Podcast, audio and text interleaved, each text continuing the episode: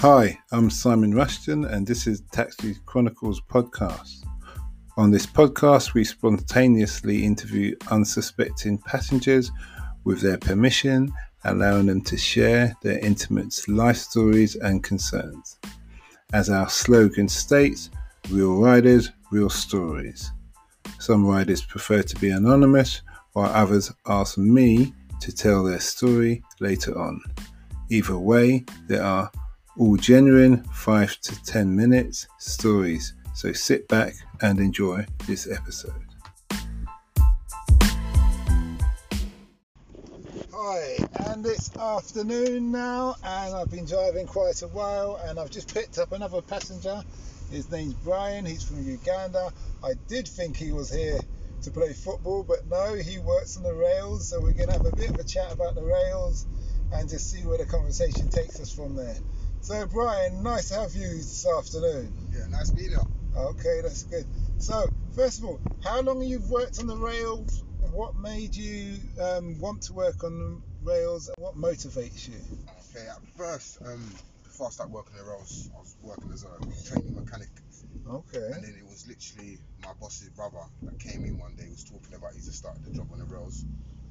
He's talking the benefits of you, know, you get extra free travel, get longer holidays, and if you do it at night time, the money's a bit more better than it would during the day. So it went too bad. So after that, I went done a little course for about three weeks in Stratford. Passed the course, had a little interview with um, TFL in Euston, mm-hmm. accepted me, and I started it. So it's been about four and a half, coming to five years now. But I can't, I can't complain. The benefits of it is perfect. It's good. So you did a three week course. Yeah, three week, ah. three week course. The course was basically it was like an English and maths course. it literally reminded me of school. So I went there, ask you about your English, your communication skills with customers, with colleagues, give you a little, a couple of problem solving things, and after that I was, I was practically right. But I'd say the real reason I, I more or less got the job quicker than anyone else would have was practically because of my old boss's brother, like he put a good word in for me. He said, look, this fella's young, he's punctual, he's motivated. And to be honest with you, something else I wanted to do. Cars is more my thing. I like cars. I like fixing them, different cars, foreign cars. But the railways, it sounded like sounded a bit more, it's a bit more physical as well. So I thought, why not? And to be honest with you, I've enjoyed it. I've not looked back once and thought I made the wrong decision. That's good. I used to do mechanics. Well, I did mechanics in college as well. Okay. I did realise it's the problem with mechanics. When you become a good mechanic, you're just a good mechanic. Yeah. Unless you own your own business, but then the cars are changing. Exactly. So the mechanics of the cars aren't quite the same. Yeah. Yeah. Um, you need less and less real. It's more part changing. Yeah. You have to have that contract with BMW or whoever to do the diagnostics. Yeah, Apart from the maintenance, and when they do really make cars properly electric without having to put the fuel element in there, it'll be like a, uh, anybody can do the job really. Exactly. Changing patterns. So I did body work as, as well. Yeah, yeah. Yeah. Okay. So what this course, just to break it down a bit, you said that you did about. I assume you covered health and safety. Yeah, health and safety. Um, health and safety was the first one we done in the first two days. Then it was um, our first aid, manual handling, customer care, and that was really that was practically really it. They just, they just want to see what level you were. We working with people, working as a group, working alone. But mm-hmm. apart from that, it was it was practically easy the course, and I didn't really think I'll be able to. I would have got the job mm-hmm. as quick as I did, but when I did get the phone call, I was happy, and then I moved on. That's that's good. So as a as your role now, what is your actually title? Your actual title on the on the job? You just work for TFL? I, I, yeah, no, no, yeah, that's it. Yeah, it's literally just TFL. I'm literally just with TFL, so it's just it's mechanical engineering at the same time. Ah, okay, that's what I was coming to. Yeah. It's like you're obviously the railways are steels, so it's probably a lot of metal. Mechanics, making sure the lines can change and the lines are level. But you've got also electrical element, haven't yeah, you? Yeah, I've got electrical element. With with um, working in TFL, usually what they do, they give you that you put into different groups. So you have the group that literally the steel was there, electric the, the electrical stuff. The fellas that just do the engineering, and then you have a few that deal with the manual handling, which is the big trucks and everything that they just literally just sit there, grab the trucks, move rails from here to there. So the trucks are the metals. Yeah. Okay. So it's not too bad, but at the same time, with the TFL, you have to be so precise and so on point Yes. that you can be putting a row. Even, even the rows literally two centimeters apart, the whole thing's got to start again. So it's like building a road. If Yeah. a bit of the road's mess or if, Mm. if there's a bit of brickwork or in this little pothole, you've got to build the whole thing Mm. again. So it can be tiring, but as I said, doing it at night time, there's more hours at the night and, and it's, it's less business and trains coming past. And It's a constant job as well. yeah, yeah, Because definitely. people always need to travel yeah, and things like that. I I understand about what you're talking about is tolerances. Yeah. because I my background's in construction, so as a site manager, and we work to tolerances of five to ten mil. Yeah. So um, you got obviously ground movement from water levels in the table in the ground surfaces, and so things can move. So if you two centimeters sounds quite big to be honest. yeah. Yeah, but yeah, we work to a very small type because. I suppose in your business, especially, people can die Yes. if if the rail offsets slightly, or you you know, then yeah, Yeah, no, it's guaranteed. It's, it's, it's definitely guaranteed. Even after we've put the road done, there's at least about 15 checks until we can actually leave outside or leave the track that we're working on. So, does the same team check or is it another team? no, and it's another team that checks it. So yeah, so you got a checker team that will come along and check everything. Yeah, they'll check everything. So once we've done our check, they'll come, do their check, do another check, test the rail out, make sure everything's everything's Okay. a sound. What they usually do, they'll have a uh, another carriage, so there'll be a spare tube carriage that will be train that will be just down just aside for us, and then once we finish the release, you drive the train across, make sure everything's straight and everything's lined and everything's just on point. So you just go all over London every night. You could be in a different part of Yeah. London. Practically, practically. So what usually what happens is that once we leave, when we all clock out, we just have to look on our little database and it will say where we are the next day. If we haven't finished where we are, like last week, we was on um, uh, Edgware Road. Yep. And was only meant to be there for uh, three days, ended up being two weeks, and that was the same thing because someone messed up, so we had to Mm. start all over again, and yeah, it was much harder starting all over again. But as I said, it's, it's a job that I quite enjoy. My pension's guaranteed, so yeah, it's not too bad. Okay. That's good. That's good. So four years. What is your? You said we. What are you? Are you on the? Um, you on the steel teams or electric electrical team? No, I'm a steel team. Are you on the steel Yeah. team? Oh, okay, okay. So, what is there anything that wish you had learnt? It, look, like you've been in the business four years. Yeah. What the four years ago, younger you, Yeah. what would you be telling him from what you know now about that job that he should know? The pay. definitely, definitely. The first thing is the pay. The pay is much better. Second of all, is the benefits to your job. Being a mechanic, as, as, as we were saying earlier on, is unless you own your own business, your own mechanic or garage, there won't be no benefit from you actually just being a mechanic. But with with the tier for the job I've got now, as I said, my pension's guaranteed. I have benefits such as holidays. Like if I was ill, it wouldn't be too much of a problem. sick leave. Yeah, sick leave. So I'll still be getting paid. So Mm. yeah, so I'd say it's, it's, it's quite good. And, and if I'm being honest, when I was working at the old garage, it was the same thing every day. So boredom was creeping in at the same time. Mm. So the, if I think four years ago, I would be telling the old me, find a job that you believe in, you're at least you're passionate with, Mm. and it won't bore you. Beforehand, before I had the mechanic's job, I was the sort of person who have a job for seven, eight months a year, feel a bit bored, but make sure I'm not out of job. So Mhm. I'll get to another job and I'll keep moving until I thought to myself, I like cars so much, work on cars, and then I got given the opportunity. Someone spoke to me, told me, look, Mm. it's, it is better than where you are now, and I started off where you are anyway. Yeah. So that was that influenced me as well. So what what I was meaning by that point is is there if somebody or let me put it another way if somebody was coming into the industry now Yeah. what would you tell them that they need to know about the industry apart from the benefits It's more about the skills More about the skull. Okay. like the job the actual job yeah. I, if, if someone was, if someone was to come into the into the the Raleigh street now, the, the main thing I'd say to them is make sure you know your research.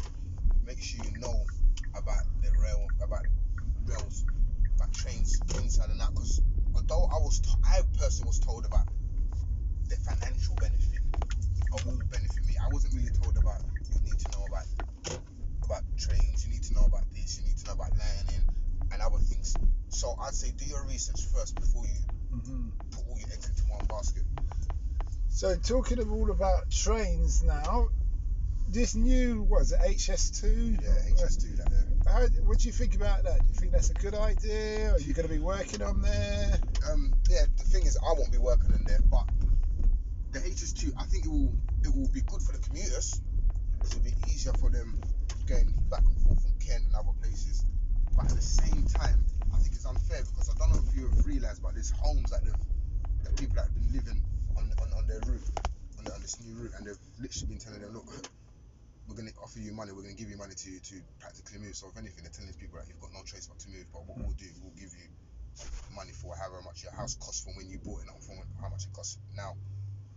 Really? Yeah, yeah, yeah. I've actually got a colleague that works around, uh, I say works with me, but he lives around the area, somewhere in, I think it's near Swan, Swan. So if you've had that, you bought that business, that house Yeah. in 1980 for Yes. 20 grand, which was average mortgage at that time or something. and that's what they're telling them. I couldn't believe it. The fella is actually telling me like he got a letter through these posts telling him that this this is what they're building. He was aware of this works with me on TFL, and they offered him the same money that he practically paid for his house 15 years ago. You take them to court. Yeah. So right now, there's areas within Kent where there is petitions and things going up. That's Yeah, why that's some of the rail hasn't been completed, as so to say. Yeah, that's ridiculous. That is. That's unacceptable. Yeah, I don't think the government. That that's the kind of thing China they would accuse China of doing. exactly. They would. They'd say, "Oh, look at China. They're terrible." And behind closed doors, they're doing it In their own themselves. backyard, in their own back garden. Exactly. stuff. Where does the rail go from and to? What's that? The The, um, HS2. it's gonna start officially. It's gonna start from Paddington because they was gonna do it from Stratford International. That makes sense. But then Stratford International said no because they want to build their they want their Eurostar.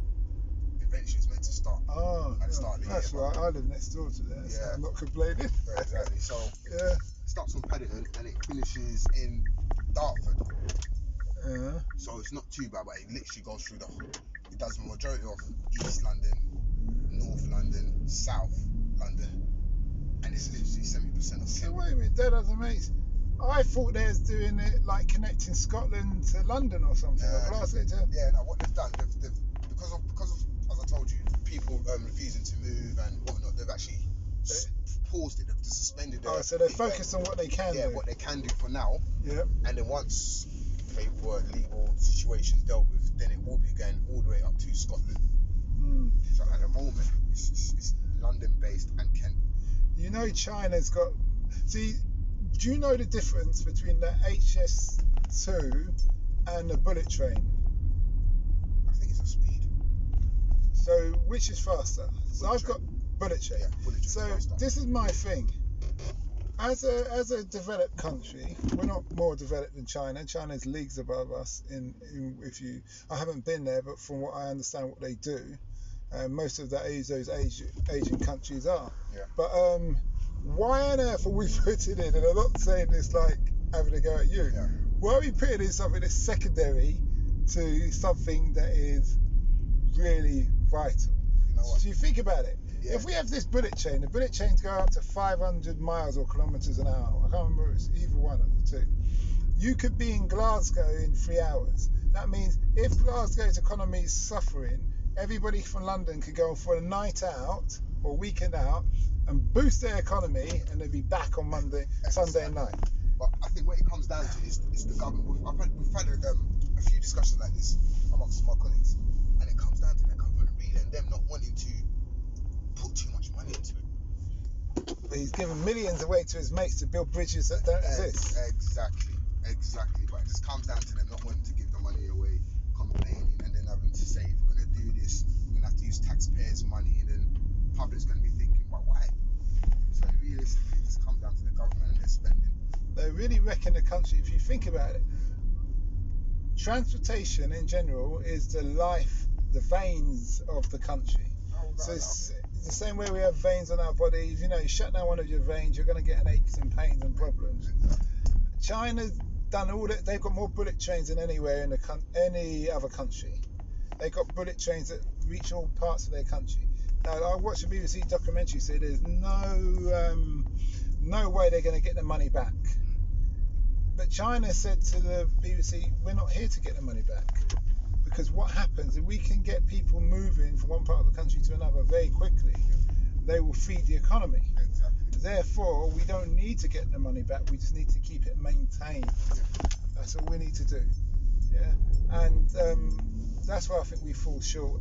Well, our government falls short. Oh, that's without a doubt. It's like the NHS as well. I won't even go into that in depth, but it's like I always say, NHS is not a business.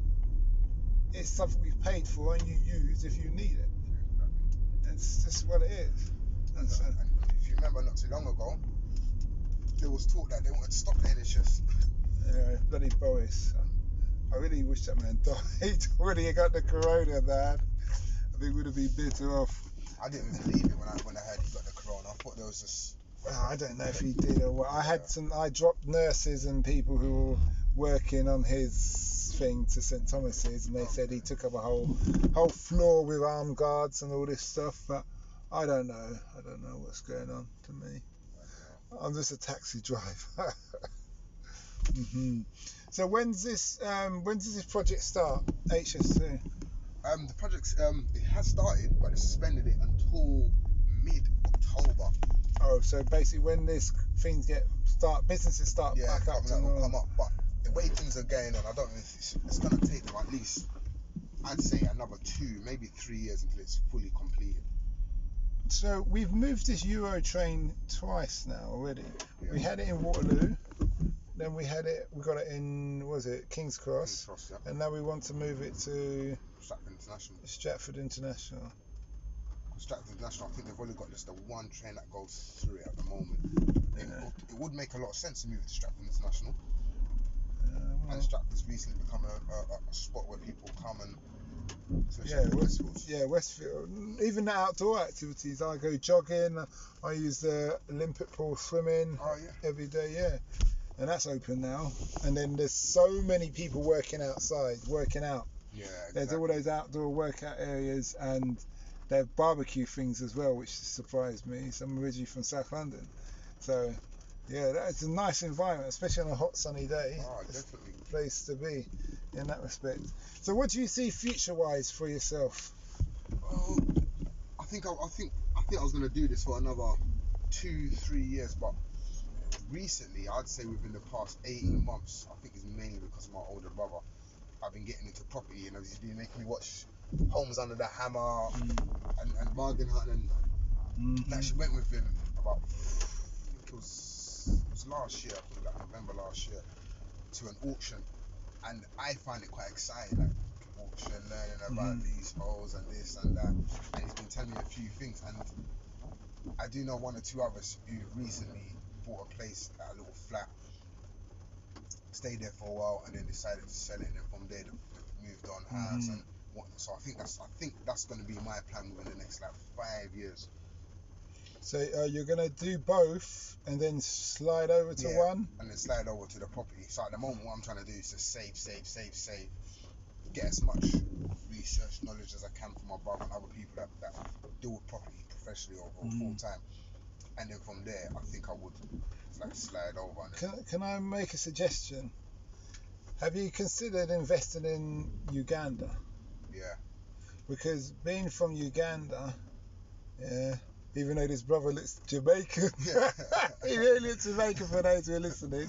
Um, Uganda's is one of I do a podcast for about investing in Africa, okay, and uh, Africa's got the fastest growing economies on the planet and has done for at least five years plus. Rwanda and Ethiopia have been the safest places to Yeah. invest in. Obviously, Uganda's got his, not the Idi Amin, the other guy, I've forgotten his name, who says he's the only way he's le- leaving is from, from the gun. Oh, yeah, so yeah, abusive. yeah. But point being, if you invest in there, the population grows a million each year, increases by a million each year, each year, which is a lot of people. They all need a house, they need services, they need these things. Your money will go a lot, lot, lot further there than here. Do you see what I mean? Yeah, right. And so I would have, I would focus on investing there more than focus on investing Yeah. here. Because what will happen, as it does many times, the market goes stagnant or it goes down. But with Uganda, it's only, or Africa in general, it's only ever going to go up unless there's a war. Okay. Now, if you've got a leader in power who's not going anywhere and he's got everything on lockdown, then you're relatively okay. You build yourself a block of flats with your brother, so you, between you and your brother, you, one of you or another, let's say you, three, three family members, there's always someone out there Yeah. seeing what's going on, collecting rent, blah blah blah. You put up your CCTV, connect it to your Wi-Fi and your phone, so you can have an idea of dr- um, what's going on, and then you also have someone you can rely on who's going to look after the building. Exactly. Who's going to look after the building, and the way you do that to get someone's loyalty, you have his family, you put his children in education. If his children in education, if he messes up, he doesn't, he loses his job. His children come out of education, he'll become very loyal. Exactly. And then, then the only other thing is you can do a healthcare insurance, and then you're set. I would go down that route more than investing over here. You can get more land. You could build luxury parts with swimming pools. You could aim at tourists. You could aim at the locals. I'd focus on the locals in the sense of standard um, infrastructure or flats, but then you can add in things like solar panels for communal lighting. Yeah, you can. There's something called uh, basically there's a, it's like an ISO container, shipping container, but it takes water from the atmosphere and it makes it clean and wholesome. Okay. Do you see what I mean? So they can use that for um, cleaning water as well as showering or even drinking. And then you have wind turbines. And then the whole place, and then you just design the place in a way that they, they don't really need to turn on the lights at night or in the day because the natural light, you've got a wind changeover from the way you've got the louvers and various other things, and it's all kind of self sustainable. It's working for itself more than you having to do things. If you see what I mean? Yeah. Yeah. That's what I would suggest for you. But obviously, it's your show. You do it the way you want it. You got a job, and then you're can, and then you can retire. You can retire. You can spend six months in the sun, six months here, or two weeks here when we have our sun. Yeah. the summer. Do you see what I mean? And you could, if you have your apartment, let's say you have a big apartment on the top of penthouse, you rent that. You could advertise that to rent if you're not there, or between you and your brothers, um, whoever's there stays there. Yeah, that's what I was gonna say. Um, I've actually had a conversation, a few conversations, but mainly with two of my uncles who are back home, and they've been saying the exact same thing. But with me personally, it's because I know England, although it's bad saying, Mhm. and I've got family and obviously I'm Ugandan. Because I know, yeah, it's, it's, I think that's what it is with me. innit? 'Cause Yeah. I know what I know. I don't like. It It's always happens. To people always tell me to come out of it. I don't like branching out of my own comfort zone. But what you're saying is so true. You wouldn't be here if people hadn't branched out. And I mean, from your parents coming here to the British going over there. Yeah. Do you understand? To even going back to the dawn of time from where everybody migrated from Africa. So you came out of your comfort zone to get the job you got now, Exactly. and you're happy. Yeah. You had to come out of your comfort zone when you left school. Yeah.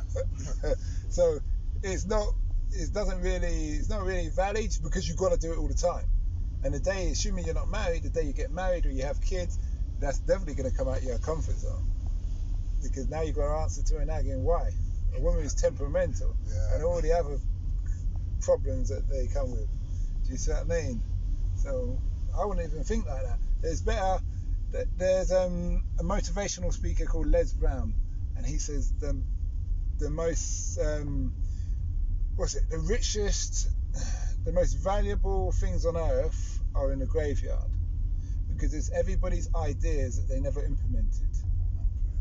Do you understand? And it's like the ideas come to you and say, "We, we came to you to make you wealthy, to make you happy, to make you be able to help the world, and you neglected us." You think about that? Yeah. That's deep. Very. Yeah. So to me, it's better to try not fail. I did in my investment in Africa.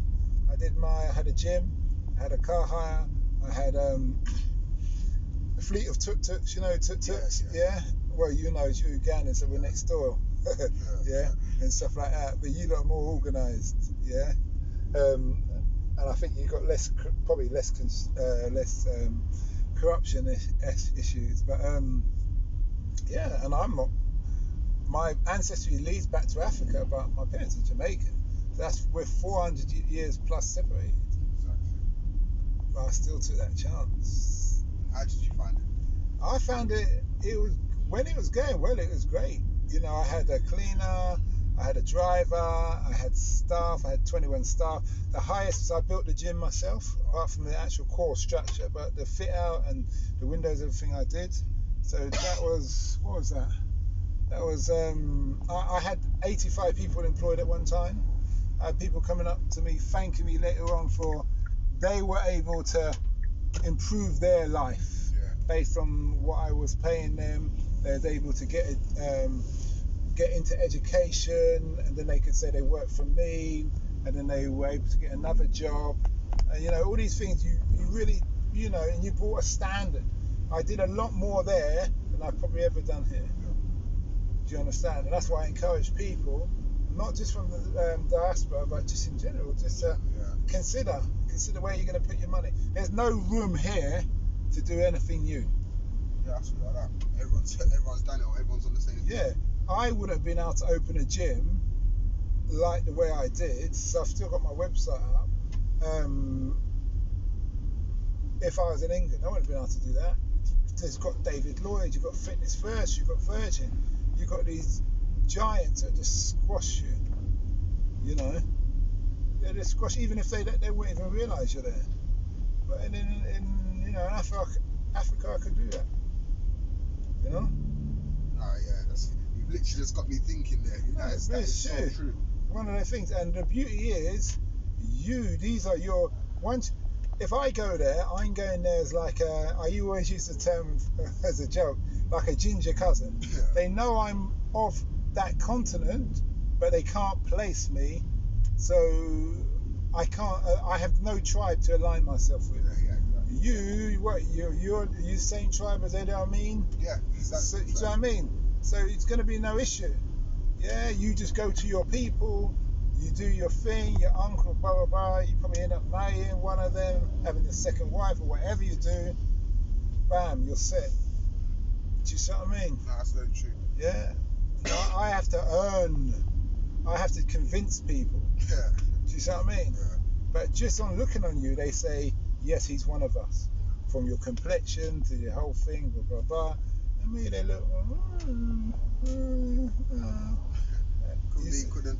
yeah. Then, you know, well, we kind of take him. Let's sit, put him in the back. Sit, let him sit in the back, kind of thing. Yeah, yeah. And stuff like that. So it's, you know, it's a great, great thing and stuff.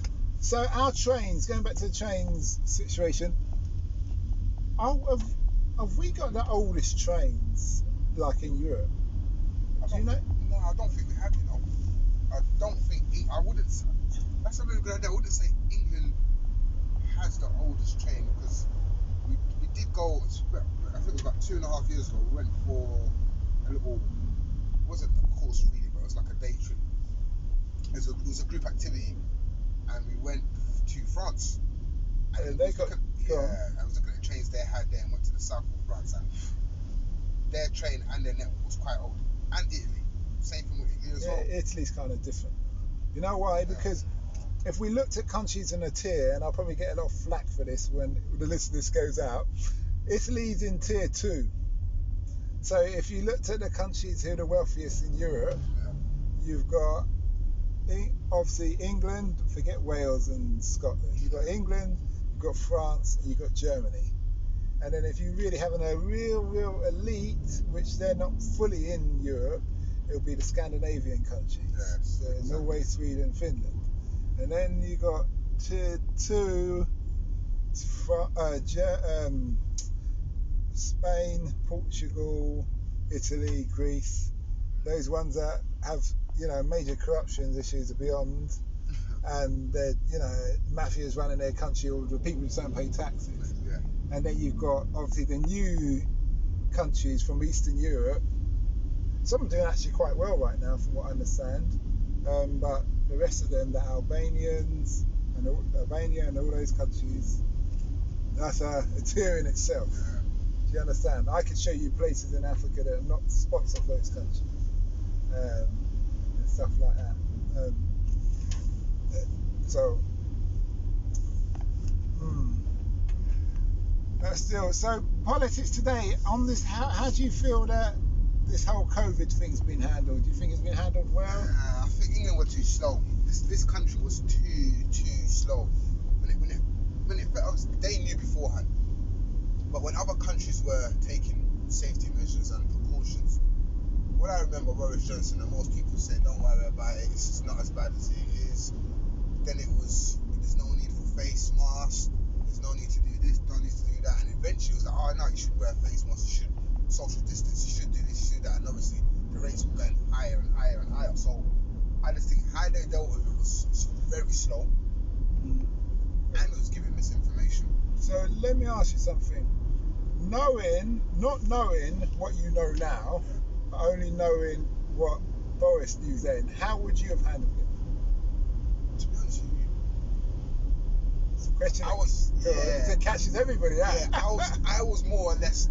I'll be honest. I was more or less watching the news, listening to the media, listening to all these top scientists and whatnot, and just seeing what they were saying. It come to the point where I literally used to wait until five o'clock every day, yeah, from end of March to the end of May, say to the end of April, just to see the latest developments and see what see what advice they would be giving out, the guidelines, and so to say. Yeah, but how would you have handled it? Let's say you're the prime minister. You've got people in your ear telling you this. You've got people in your ear telling you that, and you've got a public who are standing there like children. I would have just done a lockdown straight away. I would, I would have literally done a lockdown and it would have been a national everywhere on a lockdown. So as you know, there's still some places now, such as Leicester, I think it's Oldham up north, that are on their lockdown. Okay. So me personally, I would have done a whole lockdown, giving everyone tests. Everyone that got mainly people that couldn't afford it, I'm being honest. It has really affected the poor and you know, the black, black, Asian. But do you think, because this is where the statistics come in, is it, are the statistics fair? As in, have, do you feel that people, right, some people say that anybody who went into hospital at that time was um, designated to die or was told they just had corona, even if they didn't. Didn't, yeah, Because the symptoms were the same as other sick symptoms. And because they weren't doing autopsies, they don't know if that person died of corona or if they died of thing. So do you feel that that has an influence? Right, that, I'd say it's and on top of it as well, because I had, I had literally had a conversation this with um, another cab driver quite some time ago, and he was telling me he didn't have to say anything because his mother passed away, but she was ill beforehand. Yeah. But when she passed away, they, they said to him, look, more than likely because she had the same sort of symptoms as corona. It was corona, but he knew it wasn't. So hmm I think the statistics are. Com- I personally think it's completely wrong. I think they've hidden up the amount of numbers of people that have actually died from Mhm. corona. But as you said, it's because hmm there's been no autopsies. They haven't really checked. It's been similar symptoms. So I think the statistics are wrong and unfair to those from an ethnic background. Now, I would touch on that. I would say this, and I said this to um, a couple of medical people I've heard in the car before. When you're saying about it affects people from fam, that that word that they use to describe us, if you're referring to the older generation, then of course, because they've come here and they worked three or four jobs round the clock, and they never got time to relax or thing, and their body's worn out and they're on their last legs. Also, they never exercised because they didn't have the opportunity. Now, if you want to look at the younger generation, that would be a more fair comparison because the younger generation have, have an equal physical lifestyle. Yeah. Let's say so. Whether whether let's say you're if you're a roadman, whether you're black or white, you're all on the same spectrum of how you live. Yeah. Yeah. It's the same if you're one of them glamour girl. Yeah, like follow the Kardashians or all that. Your lifestyle's the same. Exactly. Yeah, that would be a fair comparison, but they don't. So, and there was talk at the start that the corona doesn't affect the ethnic minority, Yeah, yes. and then suddenly It it, got changed. Now, is there, you know, is there something in that? Is it the government chain trying to get us on board with their thing? They don't like to. They don't like the idea that we could be healthier than them naturally, and all those kind of things. But it's just food for thought. Yeah. I, I- that's true. I do, I do believe in that. 'Cause I think at first they were saying that oh because, as you said, the thing that gave us the BAME, they lack uh, vitamin and deficiency, this, that, and the other. I used to laugh at it at first. I said, that's that's far from that is far from it. Well, the vitamin D, I would say, is there's truth in that. We do need the sun, and um, we need to reside in the sun a lot more. I was, I used to get sick very badly, and then when I went and lived in Africa, and I lived on the ships in the Indian Ocean area for uh, t- total of ten years, I got very much, much better, or totally better, and my you know my health was strong and fit and and everything and that's why I'm a firm believer of that I, I will not live here totally Yeah. I will go between the two um, worst case scenario in, in that respect and things like that hmm uh, my last question to you is what's your impact you want to have on the world that's a very good one, you know. That's a very good one. I like it to be a positive one. But on top of it as well, at this precise moment, I haven't got kids and I'm not married. But when I do have kids, I like to be a very good role model for them. For them to know that look, when Dad grew up, yeah, times were hard for him, but he still had a loving family. He done everything the right way. Brought them, and I brought them up the right way. Showed them love unconditionally. I think that's my main thing, just to make sure that when I do leave this this this world, that kids will always remember that I was, I was a positive role model for them and I provided as much as I could. Mhm. Okay, that's good.